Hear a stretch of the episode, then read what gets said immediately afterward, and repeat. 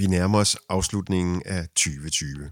Et mærkeligt og sært år for os alle, og i den grad for musikfans over hele kloden.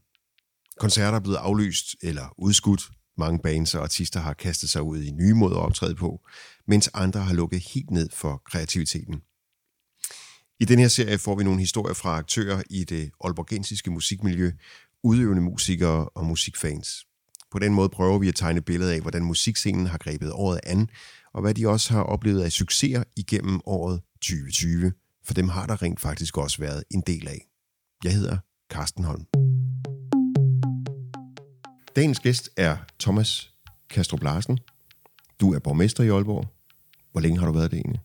Og det har jeg været i øh, næsten syv år på nuværende tidspunkt. Ja, så du har siddet i borgmesterstolen der. Jeg har siddet på mesterstolen i, i næsten syv år, og i byrådet siden 1998, så jeg har været med til rigtig, rigtig mange ting her i byen, også øh, en stor forvandling, som der er, vi har taget her de senere år i forhold til at blive en større uddannelsesby, og jo også en meget mere kulturelt orienteret by. Ja, og du er nemlig også kulturelt orienteret i det hele taget. Du er et stort musikmenneske. Jamen, jeg elsker musik. Øh, jeg hører musik hver eneste dag, øh, og jeg elsker ny musik, og også temmelig nørdet i forhold til, at jeg kan finde på at dyrke nogle bands rimelig meget, og dykke ned i nogle forskellige ting omkring dem, og sådan ting, og læse om dem, og sådan ting. Så det, det giver mig liv, energi og mening med mit liv. Altså, hvis ikke der er musikken var der, så ville mit liv være meget mere tomt, end det er i dag. Ja. Og nu sidder vi i et hus øh, i Hasserigsgade, og da du ligesom kom ind af indgangen her, så havde du også noget i ørerne. Ja, det var, var det noget musik, eller var det en podcast? Det var uh, The National, uh, i et uh, nummer fra Box Album, som jeg, jeg hørte. Ja. Uh, jeg synes, The National er mega fed. Uh, og så dem nede på Northside her for et uh, par års tid siden. Uh, og også uh, var i Royal Arena, da de var uh, forbi uh, her uh, der i, i sidste år. Det var mega, mega god koncert. Jeg synes, de har nogle fede tekster, og så synes jeg, de har en... Uh, en uh, nuancerethed, hvor det er, at de egentlig rammer mange følelser og problemstillinger i deres tekster, som øh, man kan relatere til. Så mm. jeg synes, The National er mega godt. Men som musikfan må du jo også have haft et noget sært 2020.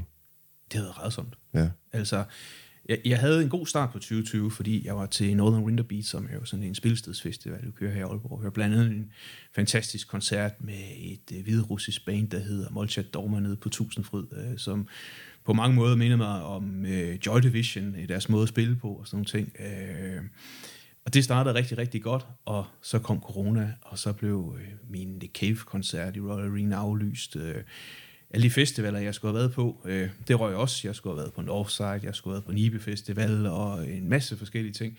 Øh, og så er det blevet til øh, nogle enkelte sit-down-koncerter, som jo selvfølgelig har været hyggelige hver især, men jo ikke er det samme som mm. at stå op og mærke følelsen af, at man virkelig er til koncert. Og så har du også i løbet af året fået, naturligvis som alle os andre, indprintet en masse billeder af tilstanden rundt omkring i verden, men også noget i det politiske liv i forhold til, hvad der er sket i, i Hvide Rusland. Og der ved jeg, så kom du også til at tænke på, på det her band, som du netop op, oplevede i, i februar måned. Jamen, det, det, det, det gjorde jeg. Øh, og jeg synes jo, det der med, at man har stået og set øh, det her orkester live, og oplevede med deres energi og så videre, gjorde lige pludselig, at jeg så så, hvad der skete i Hvide Rusland, så kunne relatere til det på en anden måde. Og det er jo noget, det kultur kan. Det kan jo brygge broer mellem lande, mellem mennesker. Øh, og det synes jeg er, er, er, er ret fedt. Mm.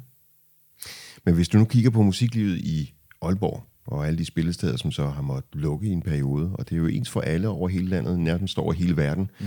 Øh, så alle de, de græder nærmest den, den samme gråd på, på en eller anden vis. Men hvordan har det været for dig som at sidde i den, den, øh, den øverste stol i byen og ligesom se den del af hverdagslivet også ligesom gå ned? Jamen, det har været øh, rigtig, rigtig træls. Altså, også fordi jeg kender jo rigtig mange af de mennesker, som der er, der arbejder på de her spillesteder, arrangerer ting, er frivillige osv., og, og de har jo bare stået i en, i en rigtig, rigtig svær situation. Øh, som mit fokus har været meget på det her med at sige, hvordan kommer vi over det her, kan hjælpe vores øh, spillesteder og koncertsteder videre, øh, og på den måde sikre, at vi også har et øh, stærkt kulturliv, når vi kommer på den anden side. Og det har jo også gjort, at vi har bevilge nogle øh, ret hæftige millionbeløb, som vi ikke plejer at bevilge til området, netop for at holde gang i det, og også er klar med flere penge, hvis der er behov for det. Øh, fordi at øh, Aalborg er en levende, spraglet by med rigtig meget kultur og mange spilsteder, og de skal de er en del, vigtig del af det, at de skal også være der på den anden side af, af corona, øh, som vi forhåbentlig snart kommer til at være på. Fordi du nævner også, at Aalborg er en by, hvor der er rigtig mange studerende, og det har også været en, en udvikling igennem mange år siden 90'erne, hvor du mm. selv sad i, i, i byrådet, og så til nu. Og der kommer mange unge til byen i det hele taget, og de skal selvfølgelig også have deres vandhuller i forhold til det her med, med musiklivet, og, og de steder, hvor man ligesom kan opleve live-musikken. Men du er selv en, en årgang fra 70'erne, går jeg ud fra. Ja, 73. 73. Ja. Øh, og der skal jo også stadig være noget til, til sådan nogen som dig. Hvordan synes du, at, at spektret i det aalborgensiske musikmiljø egentlig er? Jeg synes faktisk, det er meget bredt. Altså, fordi at vi jo har... Øh, sådan spillesteder, som meget orienterer sig mod det brede publikum, som Skoven for eksempel, har Musikkens Hus, som har alt muligt forskelligt. Og så har vi også nogle, øh, nogle nichesteder, som Tusindfryd, øh, Studenterhuset, som øh, dyrker indie-scene, elektronisk musik og alt muligt andet på sådan et lidt mere nørdet plan, og, og har noget mere kant. Så jeg synes egentlig, det er, er, er ganske godt og bredt. Øhm, så øh, på den måde, så synes jeg, der er meget, der bygger videre på, men jeg synes slet ikke, vi er færdige. Altså, øh, jeg synes det, at vi har 45.000 uddannelsesøgende i kommunen, at det kan godt kaste nogle flere lokale bands af sig, noget mere lokal musik. Altså det at få hele det her vækstlag til at blomstre noget mere, det synes jeg, at vi skal prøve at, at gøre noget mere ved, og det er jo også derfor, vi har skabt det her kompetencecenter for rytmisk musik ned i huset af Skade. Hvis du kigger på musik udbuddet i, i Aalborg lige nu her, og nu taler du selv mm. vækslaget. Hvor meget dykker du selv ned i vækslaget sådan til hverdag? Altså, jeg har jo en meget, meget travl kalender, sådan en borgmester, det er sådan ja. 65 timers arbejdsuge, ikke? Ja. Men så meget jeg nu kan, øh, så tager jeg ud, og jeg, jeg nyder sådan noget som Northern Winter Beat. Jeg synes, det er en super festival. Øh, jeg elsker at komme ud og høre koncerter, og nu her om om små 14 dage, så skal jeg også til koncert. Altså, øh, så, så, så jeg gør det så meget, som, som øh, det jeg kan. Og, og ellers så vil jeg sige, at øh, hvis der er et program, jeg sådan bruger meget til egentlig at få ny musik ind i mit liv, så, så hører jeg faktisk rigtig meget på 6 Beat. Øh, jeg synes, at P6 Beat, øh, og det var også det var en katastrofe, da det så ud til, at det skulle lukke.